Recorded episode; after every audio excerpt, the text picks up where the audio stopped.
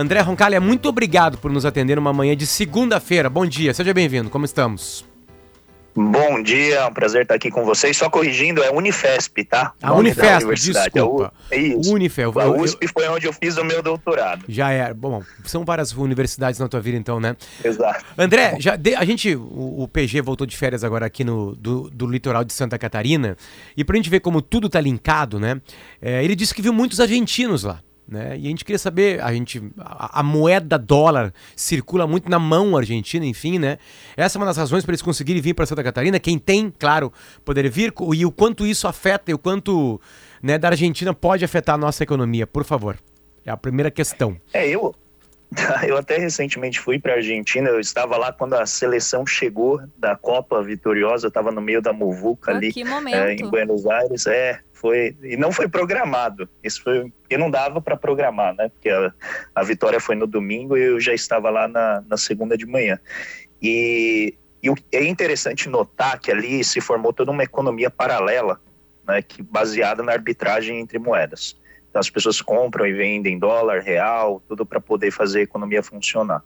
E existe um problema grave na Argentina, que é exatamente o fato de que as pessoas que têm dólar elas guardam e não põem para circular. O Banco Central, inclusive, ele nem deixa você, é, por exemplo, vender peso para comprar dólar para sair do país.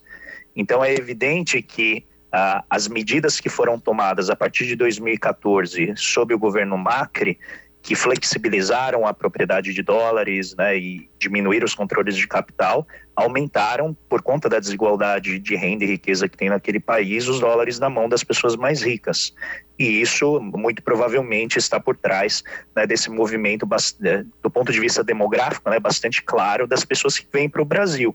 E isso pode, é, é, claro, trazer algum benefício momentâneo para o país, no caso o turismo, né, que se beneficia disso, uh, mas eu não vejo isso como um impacto, vamos dizer, é, permanente ou mesmo significativo na nossa economia. Na economia local, é bem possível que isso uh, persista por algum tempo, mas eu não acho que vai durar muito tempo. André, tem um assunto que, que, que circulou nos últimos, nas últimas semanas né, na, na, em matéria de economia, que é o tamanho do juro no Brasil. Né? A gente ouviu aqui outros economistas, enfim, e é incrível como vocês discordam né, do mesmo assunto. E, e, e, nós, leigos, não sei se vocês, Mari e PG, entram nessa, nessa turma que, que classifica-se como leigo em economia, né? A gente fica no meio do caminho olhando para vocês todos discutindo sobre isso, discutindo em alto nível, tá? Não estou dizendo de baixo nível, discussão boa. Claro. Né? E, e, e vendo vocês discordar e a gente fica perdido, né?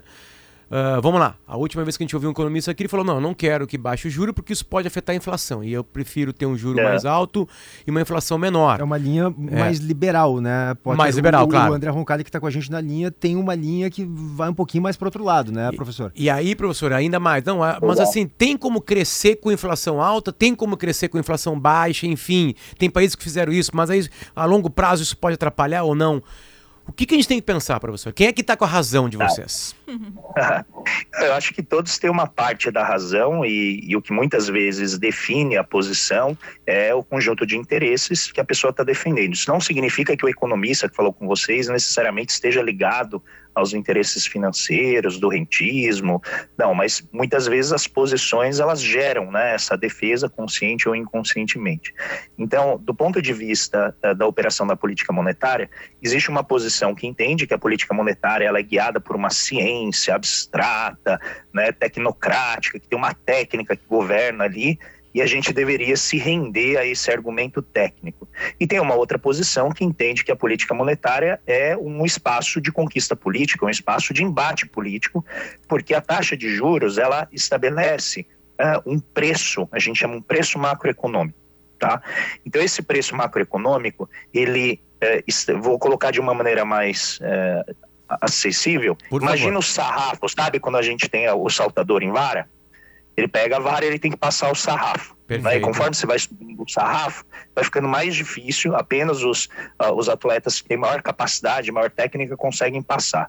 A taxa de juros básica que o Banco Central estabelece é o sarrafo para os projetos de investimento da economia. Então, quanto mais alta a taxa de juros, mais rentáveis têm que ser os projetos para que eles consigam, obviamente, pegar dinheiro emprestado e ter uma lucratividade suficiente para ter o seu lucro e pagar também os juros dessa dívida. Quando o Banco Central baixa o sarrafo, fica mais fácil para outros projetos que não são tão rentáveis também conseguirem dinheiro para poder investir e avançar na economia. O problema é que quando baixa os juros, a gente também joga dinheiro para consumidor, também se endividar e avançar no seu consumo. Então o Banco Central ele tem que fazer uma sintonia fina que coloca o juro num ponto em que a demanda é, né, da sociedade pelos por produtos, por insumos, energia elétrica, combustível, cimento, não fique maior do que a capacidade da economia de ofertar esses bens. Tá? O problema qual que é? As pressões que a gente está vendo de inflação hoje, elas não são pressões desse tipo que a taxa de juros controla. Então, se a gente tivesse uma pressão hoje de muito dinheiro correndo atrás de poucos bens, fazendo com que o preço desses bens subissem, a taxa de juros ela seria efetivamente uma política que controlaria a inflação e garantiria um retorno, né, um desaquecimento da economia. O problema é que a gente tem 8% de desemprego, ou seja, a gente, 8% das pessoas da força de trabalho não conseguem encontrar emprego. Isso não é uma taxa baixa, né? Quase uma em cada dez pessoas não tem emprego, uma taxa relativamente elevada. Por comparação, os Estados Unidos está com uma taxa próxima de 4% de desemprego, tá? A gente também tem muita parte da indústria que está ociosa. Então você tem lá a empresa, a fábrica não está trabalhando o período inteiro, está trabalhando só um pedaço, porque não faz sentido operar se ela não vai vender. Então quando a gente tem ociosidade nesse sentido em vários setores, essa taxa de juros que a gente está discutindo aqui, ela não consegue segurar a elevação de preço. Por quê? Porque a elevação de preço ela não está vindo de a gente comprar muita coisa, não é porque a gente está perdulário comprando demais, é porque você teve uma pandemia que paralisou vários setores da economia mundial e o Brasil uh, aumentou a sua dependência de bens importados. Então, quando você paralisa as cadeias produtivas, não é como acender e desligar a luz, elas demoram para voltar a funcionar. A gente não pode esquecer que durante a pandemia, o transporte marítimo ele basicamente teve um aumento de seis vezes o preço médio de carga por conta da paralisação do transporte. Isso aos poucos está sendo né, resolvido, mas isso tudo eleva preço. Depois a gente teve a guerra na Ucrânia, que pressionou tanto uh, os preços de combustíveis quanto os preços de alimentos, porque a Ucrânia e a Rússia produzem muitos fertilizantes, produzem muitos alimentos. Eles são os maiores, juntos, né, eles são o maior exportador de grãos do planeta. Isso causou, inclusive, uma série de problemas na África, que é muito, tem muitos países dependentes dos alimentos né, dessa região. E o Brasil também sofre com isso. Então a gente tem um monte de pressão que não tem nada a ver com a causa que a taxa de juros é, combate. E aí, nesse sentido, o que, que acontece? Quando a gente tem uma inflação que ela é de oferta, você manter o juro lá em cima, ele evidentemente vai fazer não com que a, a produtora de petróleo, né, aqui a empresa estrangeira ou mesmo a Petrobras, ela não vai fazer com que ela perca dinheiro, porque ela vai continuar vendendo pelo preço alto. Só que o garçom vai perder um emprego. Uhum. Só que a cabeleireira vai perder um emprego, porque você tem que diminuir a atividade em vários outros setores para que, na média, a inflação não cresça. E é nesse sentido que eu, como vários colegas, a gente acha que uma taxa de juros de 13,75 é uma exorbitância. Ela é muito maior do que outros países estão praticando, ah. mesmo tendo inflações, inclusive, maiores que a brasileira. Professor, é, é, eu, eu, tenho dúvida, como leigo que sou, claro, mas ah, eu tenho certeza que o Brasil atravessou alguns traumas. O senhor está nos ouvindo? Deu uma falhazinha agora, o senhor nos ouve bem? Sim. Acho que perdemos o contato. Acho que deu uma reconectada. Não, acho que alguém ligou para ele no meio da nossa Deixa eu ver, professor está nos ouvindo? Ouvindo. Agora sim, agora sim. Professor, não, eu estava dizendo que o, o, o, Brasil tem alguns traumas, assim, no governo Dilma, e eu estou lhe perguntando isso justamente para que o senhor nos explique, né? O senhor está dizendo que acha alta taxa de juro, é, é tem outros economistas que acham que não está alta, enfim, mas realmente é uma das taxas nesse momento mais altas que se tem. É, é, mas a, a, o governo Dilma, ela assumiu a estratégia essa de baixar o juro. Aí botou o Alexandre Tombini no Banco Central, aí a taxa caiu para 7,25% ao ano, né? Hoje está em 13,75%, como o senhor disse. Só que a inflação disparou nos anos seguintes. O país entrou em recessão. Então, nos momentos em que a política econômica do Brasil cresceu, inclusive no governo Lula, lá no primeiro mandato, o, o, Banco Central, e eu posso estar errado no que estou dizendo, o senhor uh, conhece esse assunto e pode me corrigir, né? Mas o Banco Central, a impressão que eu tenho, que em algum momento subiu a taxa de juro para controlar a inflação e depois começou a baixar. No Lula, quando assumiu lá no primeiro mandato, em 2003, ele nomeou o Henrique Meirelles como presidente do Banco Central, pô, a taxa de juro foi a 26,5%, né? O dobro Exato. do que a gente tem hoje, né? Antes do Lula assumir, a Selic estava em 25, então ele, ele aumentou numa época em que o Banco Central não era independente, né? Ele nomeou o Henrique Meirelles, o Henrique Meirelles subiu o juro e o Lula aceitou. Depois o juro foi descendo, descendo, Sim. descendo e chegou no final do primeiro mandato do Lula ali em 13,25, muito próximo do patamar que a gente tem hoje. Então essa é que é a minha dúvida, né? Eh, por que, que naquela época, inclusive, o, o, presidente tinha controle sobre o presidente do Banco Central, tinha controle sobre a taxa de juro? Por que, que naquela época ele não mexeu na política monetária e hoje ele desce a lenha né, no Roberto Campos Neto, que é o presidente do, do Banco Central, como se fosse um inimigo do país? Então, eu tenho essa dúvida. Tá. Tá, na verdade são oito dúvidas que você tem. Eu vou tentar responder. é verdade, é verdade, professor. Eu fico angustiado. Você, você, colocou, você, você, mexeu em três cenários muito diferentes tá. que eles requerem assim uma contextualização. Eu vou tentar ser o mais sintético possível. Perfeito. Mas então vamos lá, começando no Lula 1. O Lula 1 recebe uma economia com a taxa de câmbio muito pressurizada, ou seja, a taxa de câmbio saiu lá de 2,50 foi para quase R$ reais. E como a gente tem uma dependência muito grande de produtos estrangeiros, então o câmbio ele afeta muito a inflação. Então, naquele concerto em que a gente ainda estava saindo, tinha três anos apenas né, que a gente tinha saído do regime de câmbio fixo do Plano Real, a gente ainda estava estabelecendo esse tripé macroeconômico, que depende de câmbio flutuante, austeridade fiscal e a política monetária concentrada nas metas de inflação. Né? A gente estava ainda, como a gente diz em economia, arrumando a cozinha ali das estatísticas, das decisões do Banco Central. Mas uh, o regime de metas de inflação, ele é configurado dessa maneira. Se a inflação sobe muito, o Banco Central tem que subir a taxa de juros para controlar a inflação. O que a gente está discutindo aqui não é o nível da taxa de juros que pode chegar, mas é a permanência dessa taxa de juros no patamar em que ela se encontra, tá? Só para a gente é, nivelar aqui a discussão de qual é o problema central.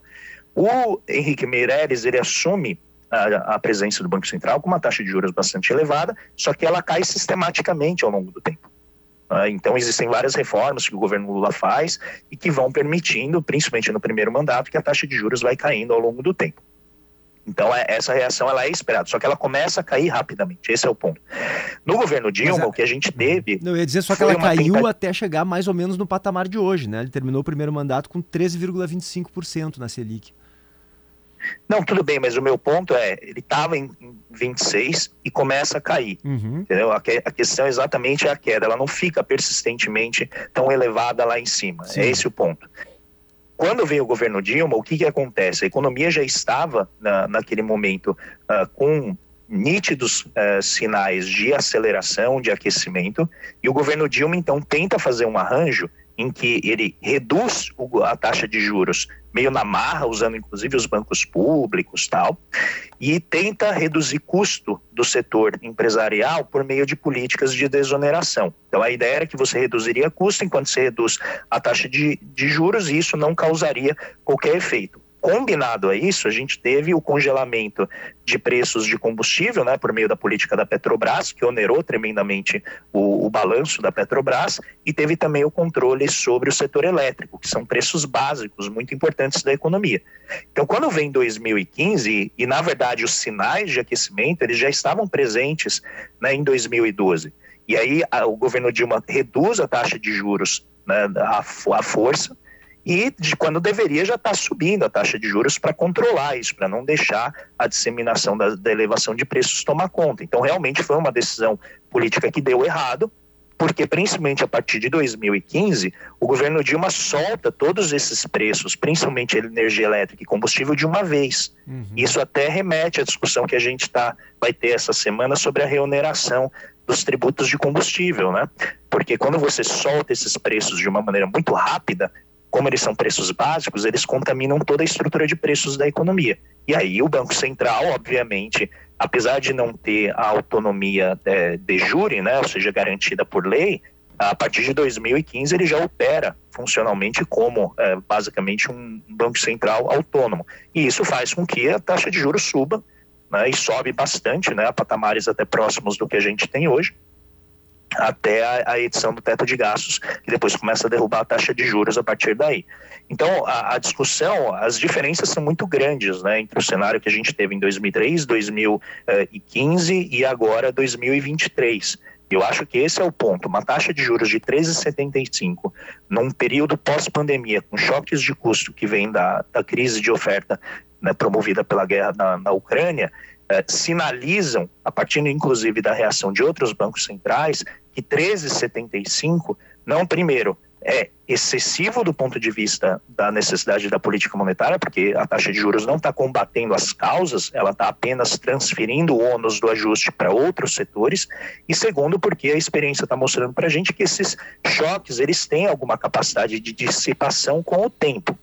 Um ponto que raramente é analisado, isso inclusive foi objeto da minha tese de doutorado, é a questão da indexação no país. A gente tem mecanismos de indexação que, para quem é, não, não conhece isso, significa que a gente pega a inflação passada e reajusta os preços de acordo com essa inflação. E isso vai permitindo que a inflação fique sustentada, né? porque ela não dissipa com a mesma rapidez que uma economia que, por exemplo, não tem esses instrumentos de repasse da inflação passada para o presente consegue fazer. Só que raramente a gente toca nesse tema no debate. E, e, novamente, a taxa de juros ela não resolve também esse problema da indexação, porque isso é uma questão constitucional, é algo que tem que ser definido no plano das reformas macroeconômicas. Eu é queria, eu queria entrar no, no assunto do dia, então, professor. Uh, tu citaste um pouco por cima, né? Nesse momento, o presidente Lula está reunido com o ministro da Fazenda, Fernando Haddad, com o ministro da Casa Civil, Rui Costa, e também com o presidente da Petrobras, o Jean Paul Prates para discutir se o governo mantém a desoneração né, do PIS/COFINS, dos impostos federais sobre a gasolina e o etanol, ou se volta a cobrar esses impostos a partir de quarta-feira. E aí o governo está dividido. Nós temos uma ala política que defende que o, que o governo mantenha a desoneração, porque teme que aumentar o preço da gasolina vai impactar na avaliação uh, do Lula, né, perante a classe média, também uh, ocasionar uma, uma repercussão na inflação. E nós temos a equipe econômica defendendo a volta da cobrança, porque é importante para diminuir o rombo fiscal, uh, regularizar os cofres públicos. Na opinião do senhor, que é especialista, qual a medida que o governo Lula deve tomar em relação à cobrança dos impostos federais? É, dado a pressão fiscal que existe sobre o Ministério da Fazenda por oferecer né, um novo marco fiscal, oferecer uh, uma medida de estabilidade das contas do governo, eu acho que a saída do meio é a melhor, é aquela em que você reonera gradualmente. Uh, inclusive no, no dia 2 de, de janeiro já foi feito isso, né? os tributos estaduais voltaram, só os federais que não retornaram, porque você não dá um choque tão forte na inflação, o que eh, poderia levar eventualmente até o Banco Central a subir mais a taxa de juros, caso essa elevação se disseminasse pela economia. Eu não sei e ninguém sabe se isso efetivamente poderia ocorrer ou não.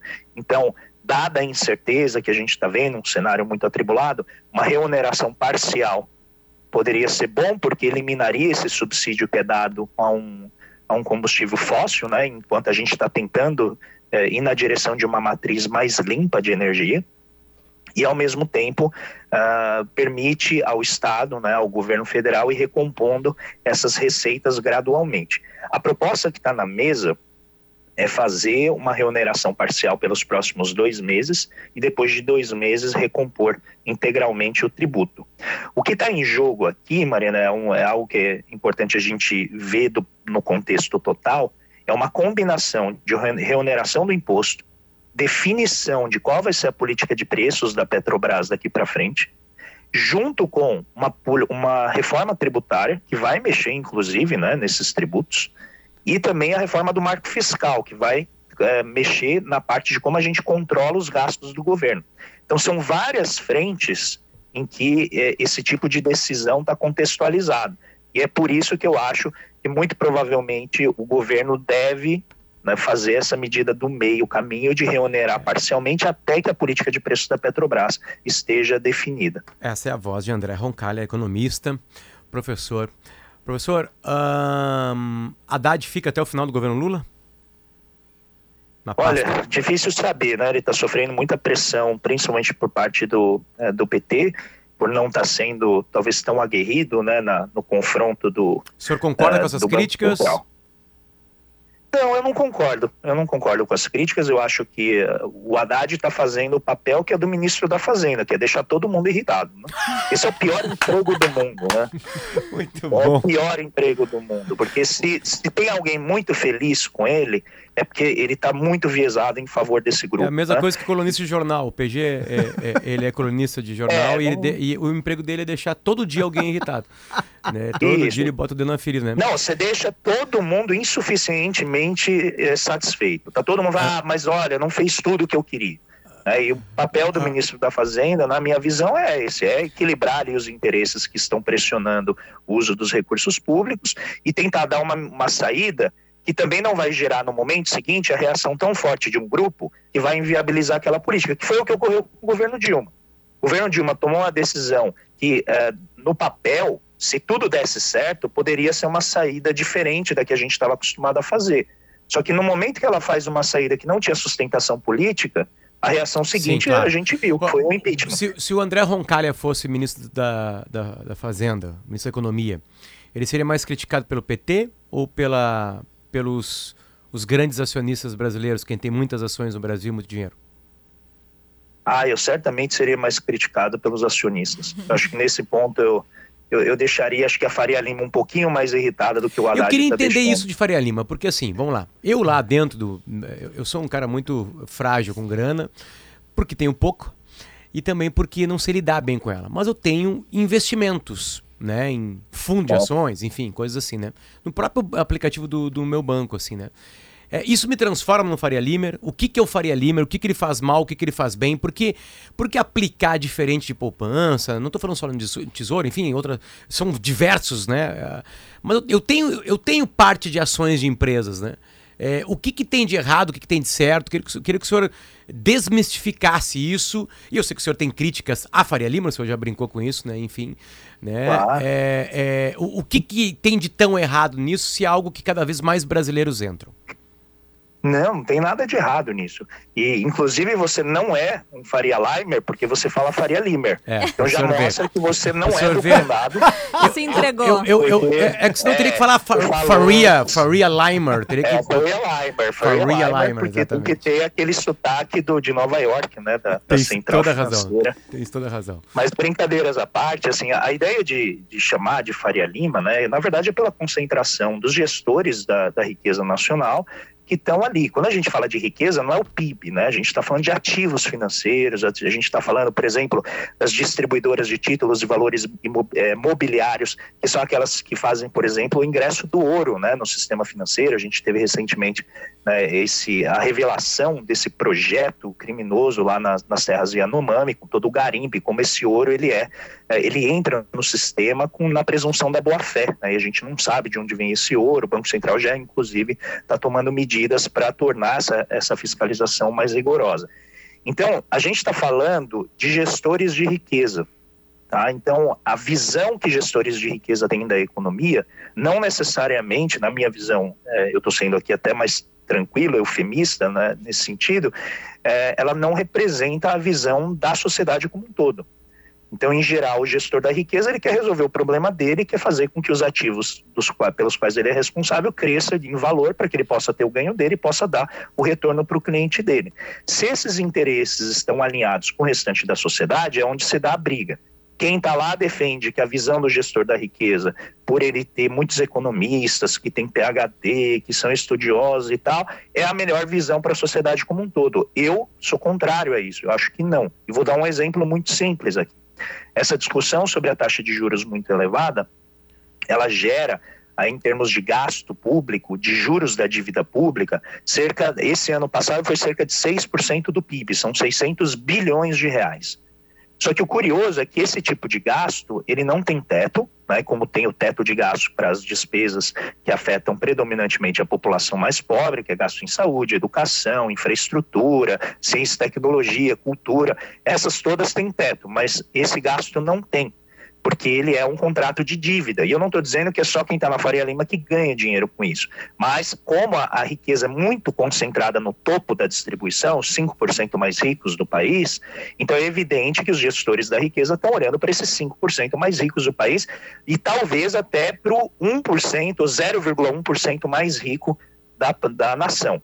Tá? Então, o meu ponto central é que esse tipo de ação ele acaba sendo vendido para a população como defendendo os interesses dela, quando na verdade é exatamente o contrário. Para o pequeno investidor que tem dinheiro uh, em bolsa, que, tá, que tem dinheiro no tesouro direto, que se beneficia eventualmente desse processo, não tem nada de errado. Isso aqui não, não tem a ver com pessoas. Né? Eu tenho muitos amigos, inclusive, na Faria Lima, converso frequentemente. Muito, tem muita gente de esquerda na Faria Lima, mas que, por conta do trabalho, obviamente, não expressa suas opiniões abertamente, não pode eh, se posicionar abertamente. E, e, isso é um indicador do que eu estou colocando aqui para vocês. Se pessoas de esquerda não podem se manifestar, será que a Faria Lima realmente representa a visão da sociedade como um todo? Ela representa um tipo específico de visão? E na minha visão, a Faria Lima votou contra o governo Lula não foi, não apoiou o governo Lula, porque as propostas que o governo Lula eleito fazia não, não atendiam diretamente os interesses dela. Então, na minha visão, ela perdeu as eleições, só que ela tem poder. E por ter poder, ela tenta então garantir, né, sentar, entrar no trem que ela não votou, que ela não comprou o ticket para entrar e quer sentar na janela, e quer definir onde que ela vai sentar, como que ela vai sentar e, e quais vão ser os serviços que ela vai receber de um governo que foi eleito pelo restante da sociedade. André. E por fim, por favor. Só para eu concluir, claro. eu não tenho nada contra as pessoas que investem, não tenho nada contra as pessoas que têm riqueza. Ao contrário, eu gostaria que, inclusive, muito mais gente pudesse participar dessa discussão de bolsa, pudesse participar da discussão da taxa de juros, porque aí efetivamente a distribuição de riqueza que hoje é muito concentrada no topo seria socializada né, para a maior parte da população. André, o senhor vai ter que voltar aqui algumas vezes durante é, esses tempos todos aí. Os próximos quatro anos. É verdade. Muito obrigado pelo carinho nos atender e pela paciência com a gente. Imagina, eu que agradeço. Um bom dia para vocês e para todos os ouvintes. Perfeito. Muito obrigado, André Roncalha, economista, né, com uma linha bem mais aberta, agora aqui né, à esquerda, como né, ele disse, né, enfim, quem acompanha o trabalho das colunas dele sabe disso. A gente já tinha ouvido economistas de direita, vai continuar ouvindo economistas de esquerda, enfim, uma questão que afeta completamente a nossa vida. E é o trabalho não só do Timeline, enfim, da Rádio Gaúcha, que ouve muito, muito, muito pessoas dessa, muitas pessoas dessa área.